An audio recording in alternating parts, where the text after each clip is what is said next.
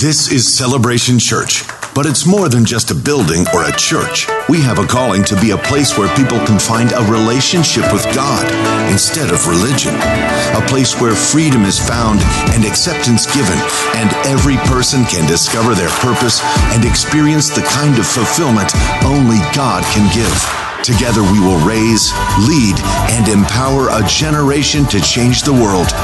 Here, Jesus is famous, and all the glory goes to God. This is celebration. This is our family. Welcome home.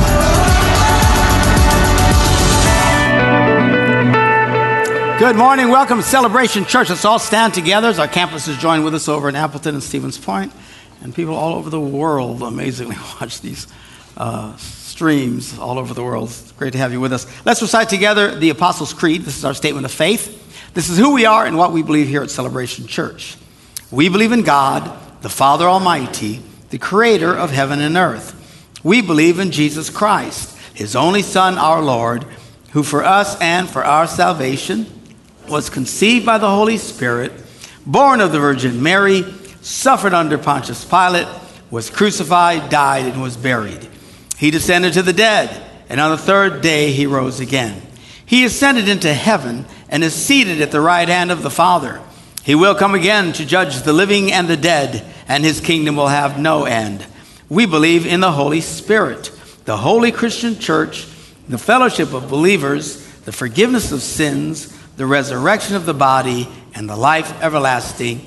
Amen. You may be seated. Good to have you with us this morning at Celebration Church, I want all y'all, all y'all to grab your phones. All right?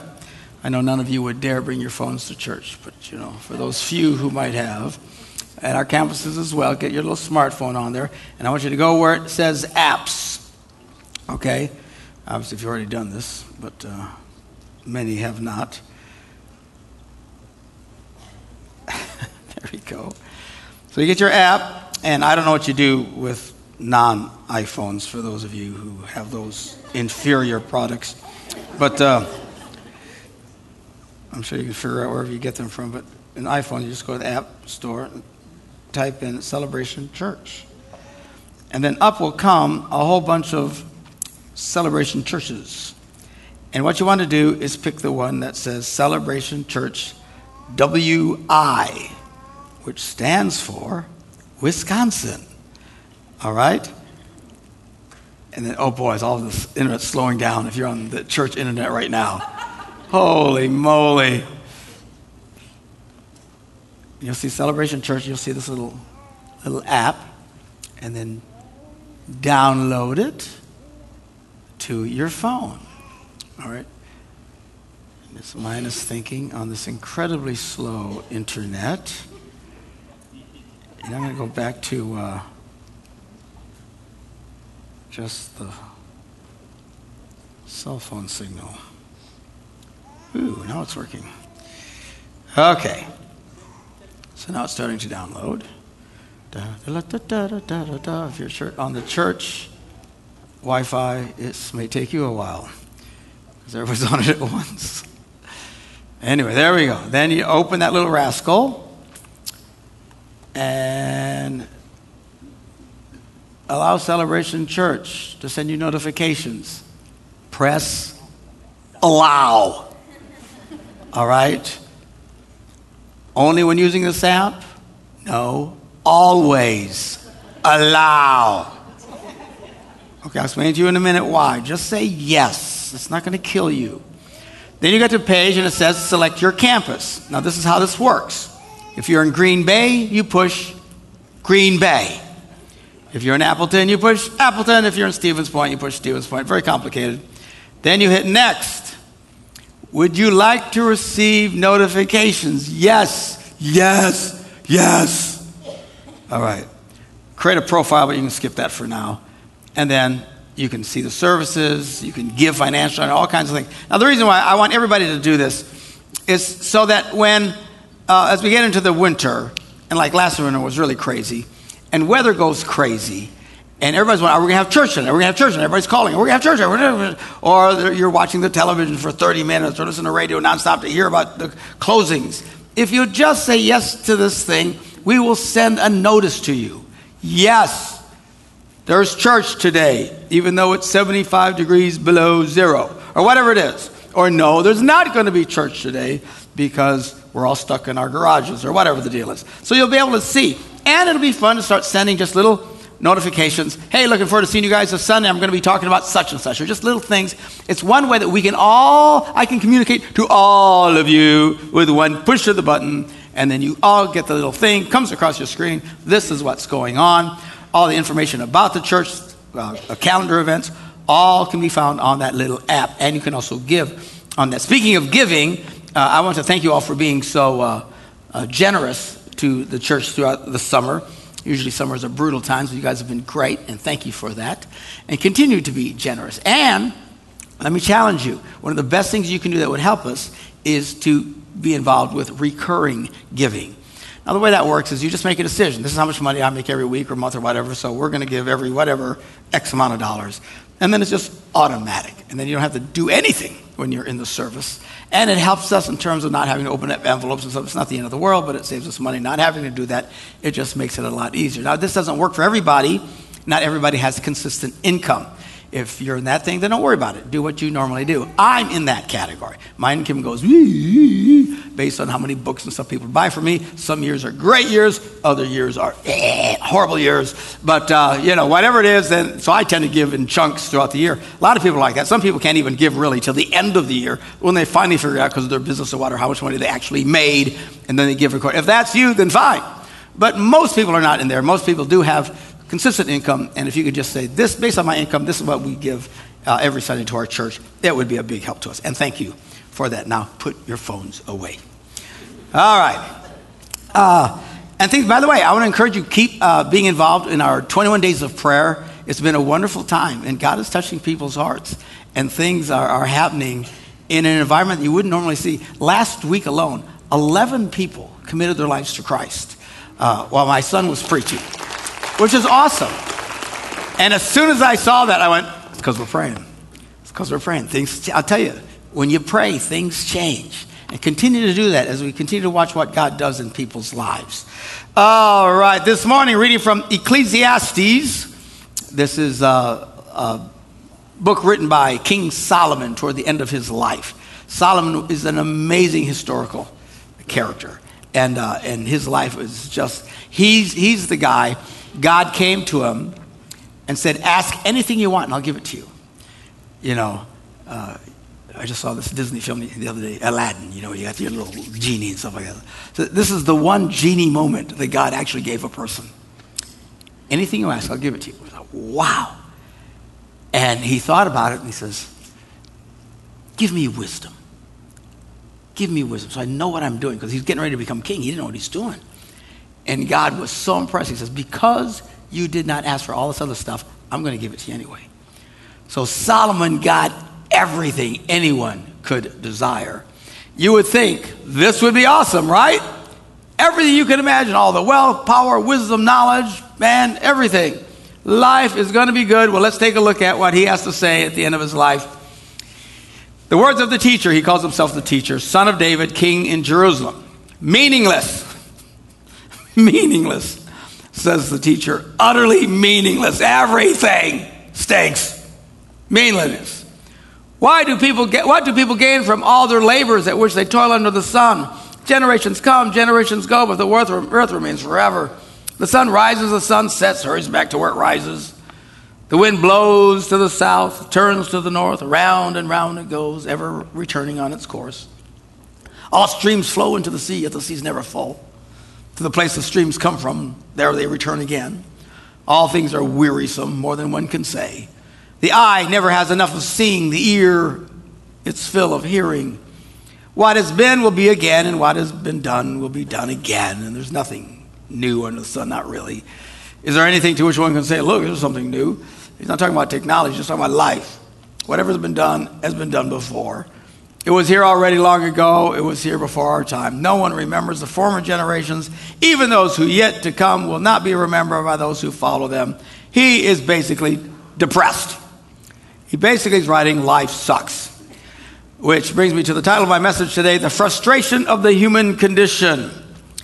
Now, mankind is in a bad place, and most people don't know why. I'm going to tell you why. We are created in the image of Almighty God. Almighty God is a triune being, but just one. So, how's that even possible? Well, you're the same thing. We are literally made in the image of God. Three, one. We have a body, soul, mental, intellect, and spirit. We are little mini pictures of God. That's exactly what God did when He created us in His own image. It's one of the reasons that the devil hates people so badly. Just cannot stand us because we remind them of guess who? God. So this is way God is. Now, the problem is because of sin entering in the earth, it brought spiritual death. What death? We're not physically dead. No, I said spiritual death. Ever since Adam and Eve, you know, ate of the tree. And we do not know how long it was before they went and ate of the tree based on their offspring. I'd say about 45 minutes. Anyway, went, ate of the stupid tree, got us all in trouble, and then mankind, the Bible says, died spiritually. That spiritual part of us died. Every single human being that has been born since then is born, still born. Your body's alive, yes. Your intellect, for most of us, is alive. But your spirit is dead as a doornail. And everybody, everybody in the world, no matter what culture, they can all tell something is wrong. There is something wrong in the human condition. It is because we are not complete. We are stillborn spiritually.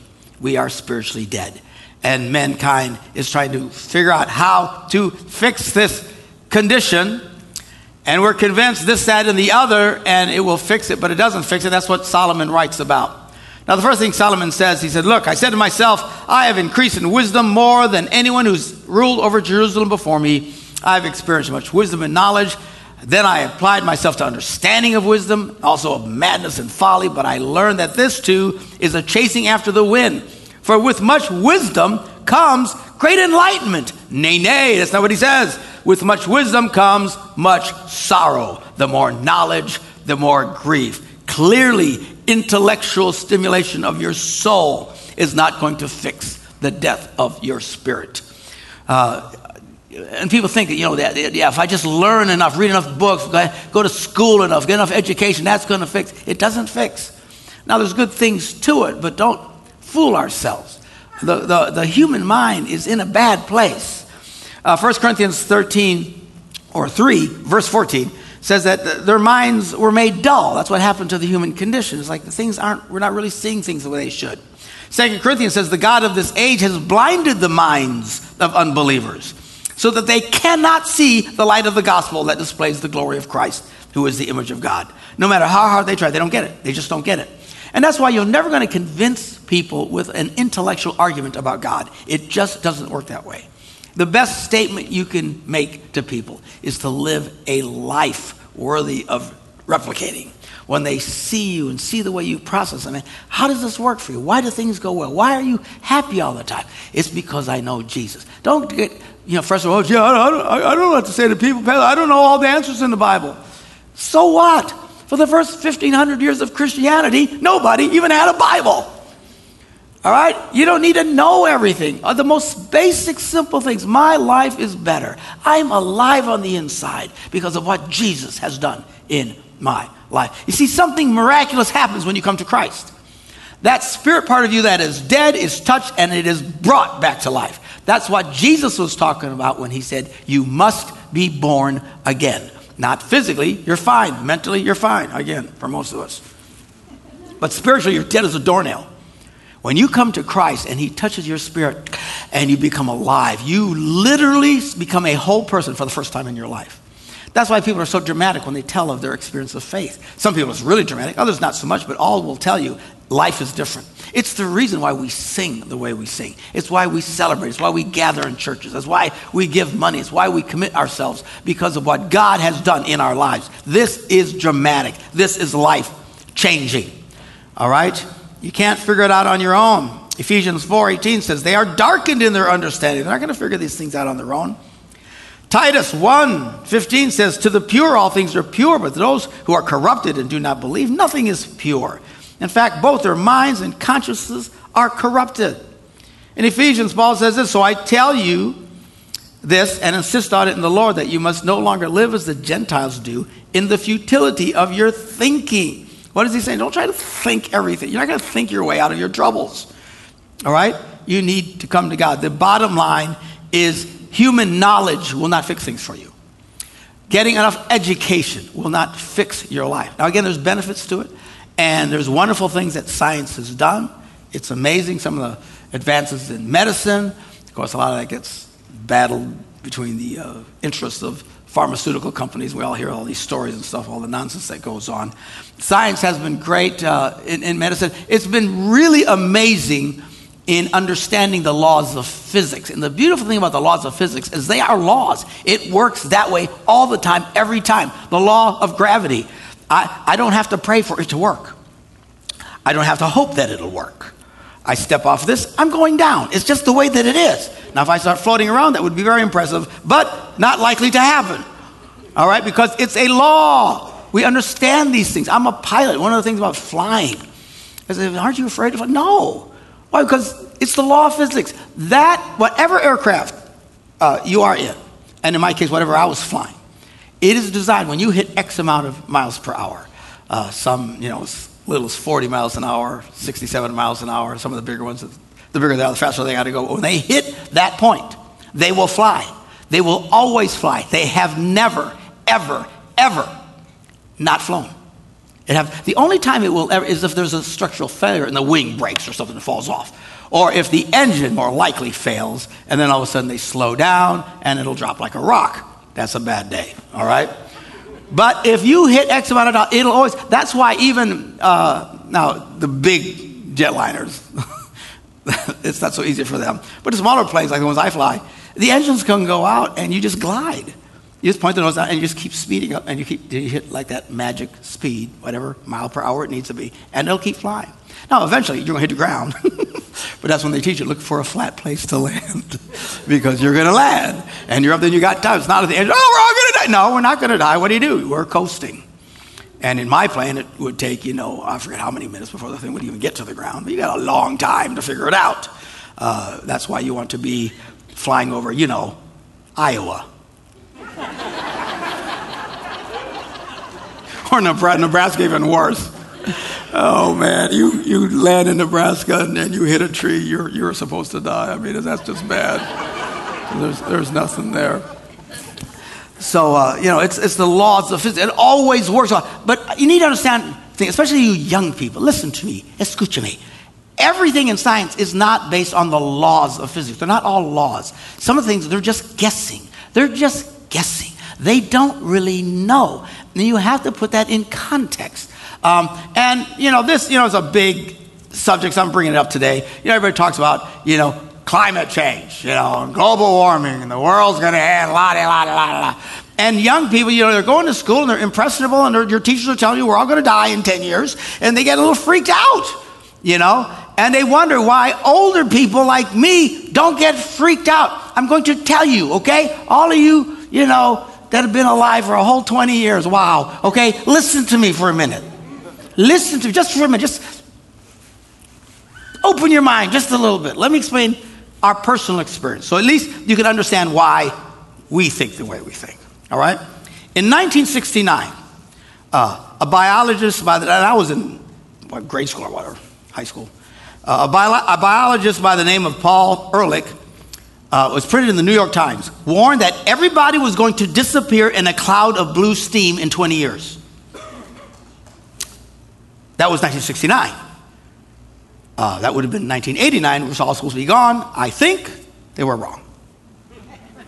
He warned of a disastrous famine, urged, urged our po- uh, politicians that he needed to, and I quote, put sterilizing agents into staple foods and drinking water. He wanted to sterilize the entire American people so no one could have children. Because they, and it always comes to that, it's always humans' fault. The problem with humans, I even read yesterday, you know, young people are promising we're not going to have children until they fix global warming. You know, it's, it's, they always hate people. Who hates people? The devil hates people. He hates you.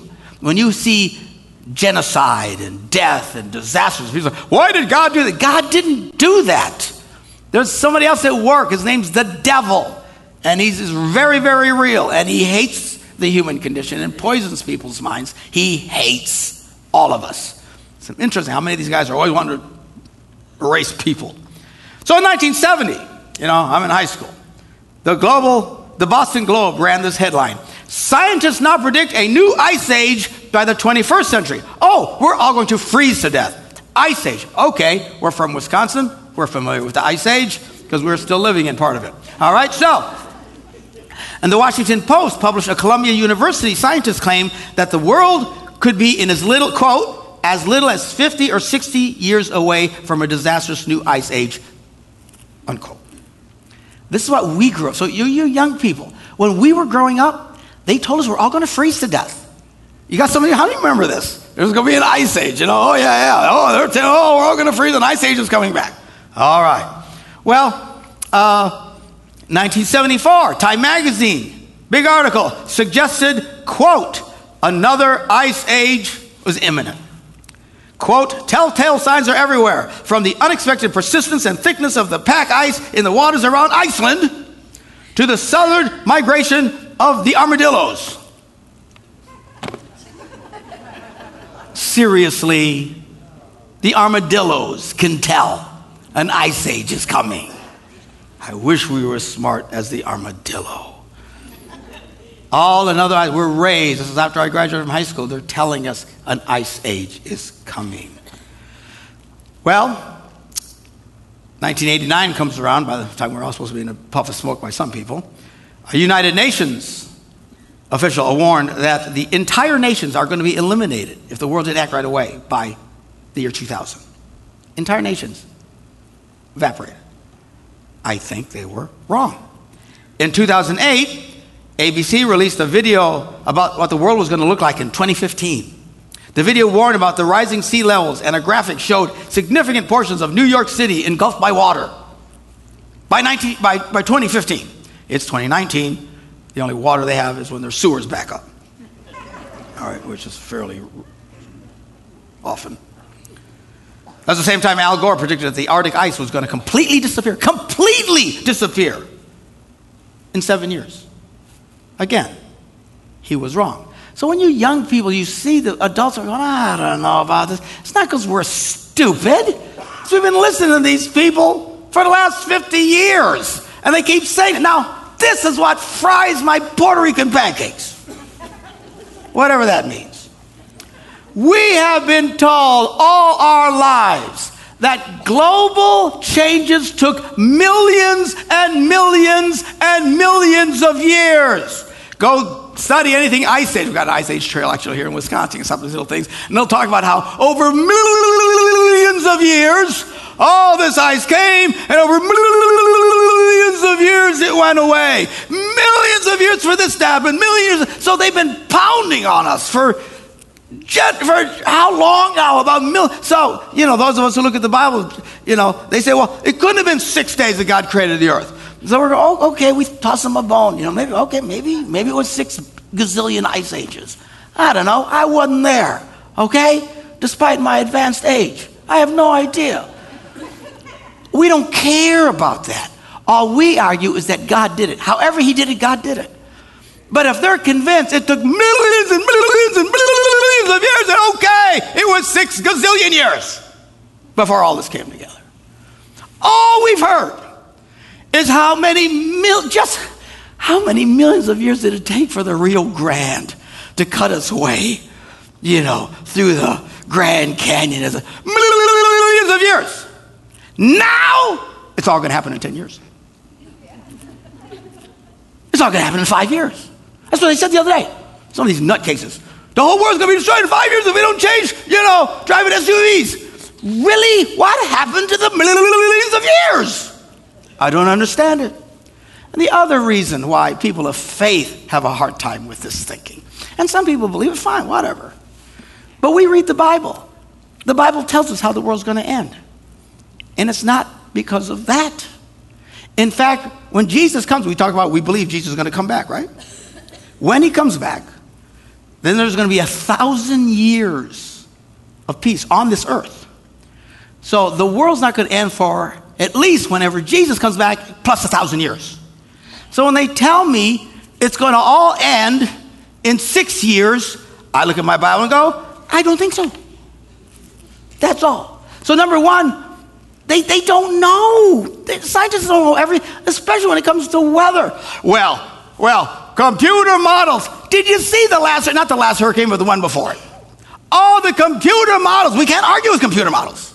All the computer models said southern Florida was going to be destroyed. Do you remember this? So, can you think for a week and a half back? This is a long time back there, all right? Clear your minds. And a half. All the computer models said southern Florida was going to be destroyed. They were wrong. what a shock. Why? There's, there's so much stuff they can't even put in computers what all is going to happen, is going on in there. These are people who cannot accurately tell you for sure if it's going to rain tomorrow.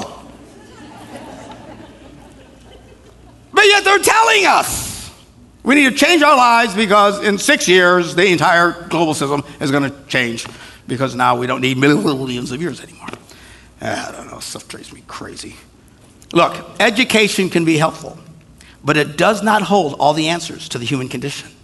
You can hold every doctorate from every university in the world, and it will not satisfy you. Solomon thought wisdom and education would fulfill him, and he gave everything for it, and at the end, he says, This is utterly meaningless. But he doesn't stop there. Next thing, he tries pleasure. He said, I, I said to myself, Come now, I will test you with pleasure to find out what is good. But that also proved to be meaningless. Verse 10, he says, I denied myself nothing my eyes desired. Everything he saw, he took it. I refused my heart no pleasure, any type of virgin pleasure at all. He said yes, and he got into it 100%. The man had 700 wives and 300 concubines who could fill in when the wives were not available. Why would anybody do this? One of the guys from Stevens Point campus sent me. He, he, was just looking for at least one woman that would be in the mood. No, I don't think that's why he was doing that. You know. 700, I'm talking about sex. Good Lord.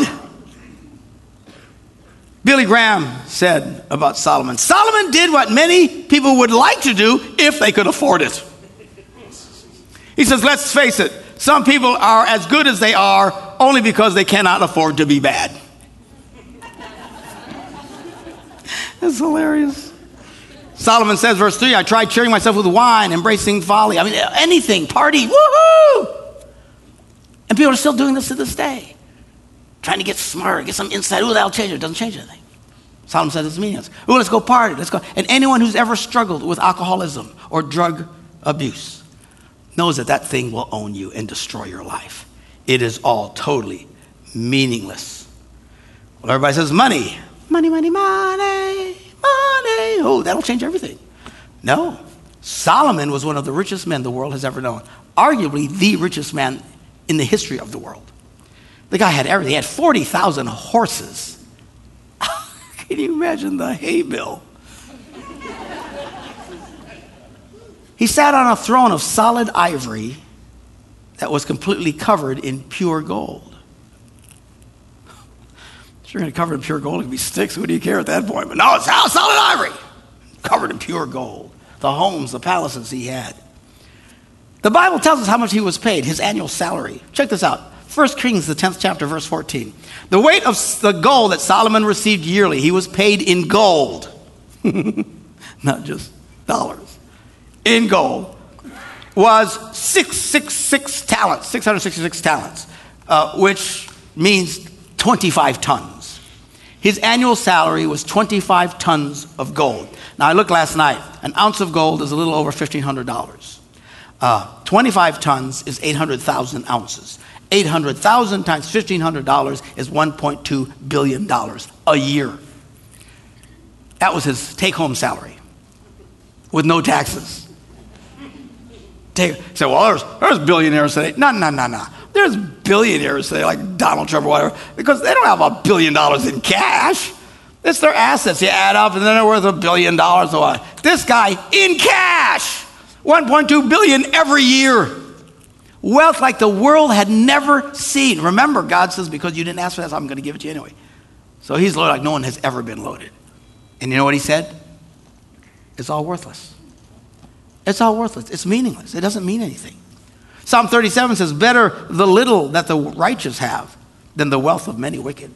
For the power of the wicked will be broken, but the Lord upholds the righteous. Timothy, we read, For the love of money is the root of all kinds of evil. Some people, eager for money, have wandered from the faith, pierced themselves with many griefs. Don't get caught up with the love of money. Jesus said, What good is it for someone to gain the whole world and yet lose or forfeit their very self? Other translations say, or lose their own soul. At the end of the day, what the world has to offer is meaningless and empty. It does not, nor can it, satisfy. So, well, what does? God can. People are looking for joy, peace, fulfillment in their life. They can't get it because they're spiritually dead, but you come to Christ, you're born again, and now the Spirit of God fills you and you become alive. And it's a whole new ball game. The fruit of the Spirit in Galatians says is love, joy, peace, forbearance, kindness, goodness, faithfulness. This is what everybody wants, this list. You know where you get it from? The Spirit of God. First Peter says, though you have not seen him, you love him, and even though you do not see him now, you believe in him and are filled with inexpressible and glorious joy. I'm telling you, when you start walking around, and this is why we do what we do. It's why we gather. Most people in Green Bay are at the Green and Gold Cathedral this morning, okay? Gathering for this is not that big a deal. Oh, there's, there's Christians that do it too, but I'm just saying that the reason why we gather and do what we do, because we give, that we sacrifice, we celebrate, we sing, and we praise, is because of this joy that comes into your life when you encounter the living Christ. And now everything that is meaningless, now we start to enjoy meaning. And it's a wonderful thing. And it's what everybody's looking for. When you're truly allowing Christ to fill your life and the Spirit of God to fill you with joy, people will notice. I can't tell you how many times I've been going around and people will ask me if I'm drunk or if I've been smoking something. And I'm just smiling. What have you been smoking? Oh, no, nothing. I remember once I was in uh, Chicago, Illinois, and uh, we were standing on a corner, a street corner. We had to go to the uh, passport office to get something. And then we had to wait a couple hours for them to do whatever they had to do. This was decades ago. It's like 1975 or whatever. And we're just standing on the street corner waiting for this thing. And me and my buddy, and I, ha- I have a, a, a, briefcase. And in the briefcase are the papers and stuff. And my Bible's in there, you know. So we're, we're, I'm just standing on the corner, standing, just standing on the corner. And, uh, and this guy slithers up to us and goes, What you got in the bag, man?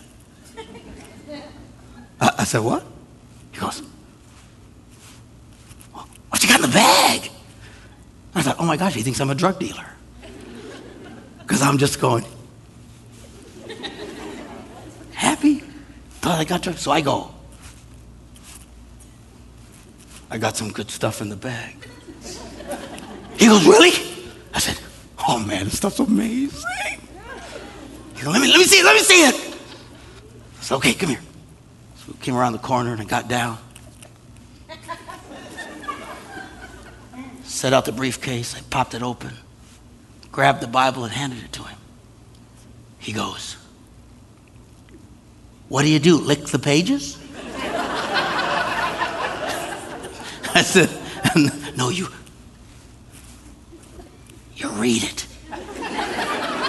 He goes, Oh man, he walks away. Um, but I'm telling you, you want a high? There's no high like the Most High. Hallelujah. Serving God. I'm going to invite our ushers to come forward. Get ready to serve communion. So the question this morning is, will, are, where are you at? Have you been born again? Because whatever you're trying, and everybody feels it, they're all trying to fix this condition, but you can't. That's the thing, you can't do it. So well, I'm a, I'm a good person. It's not about being a good person, it's about letting Christ come into your life. And you're experiencing this new birth inside of you. And there's no other way you can get it. You can't buy it, you can't earn it.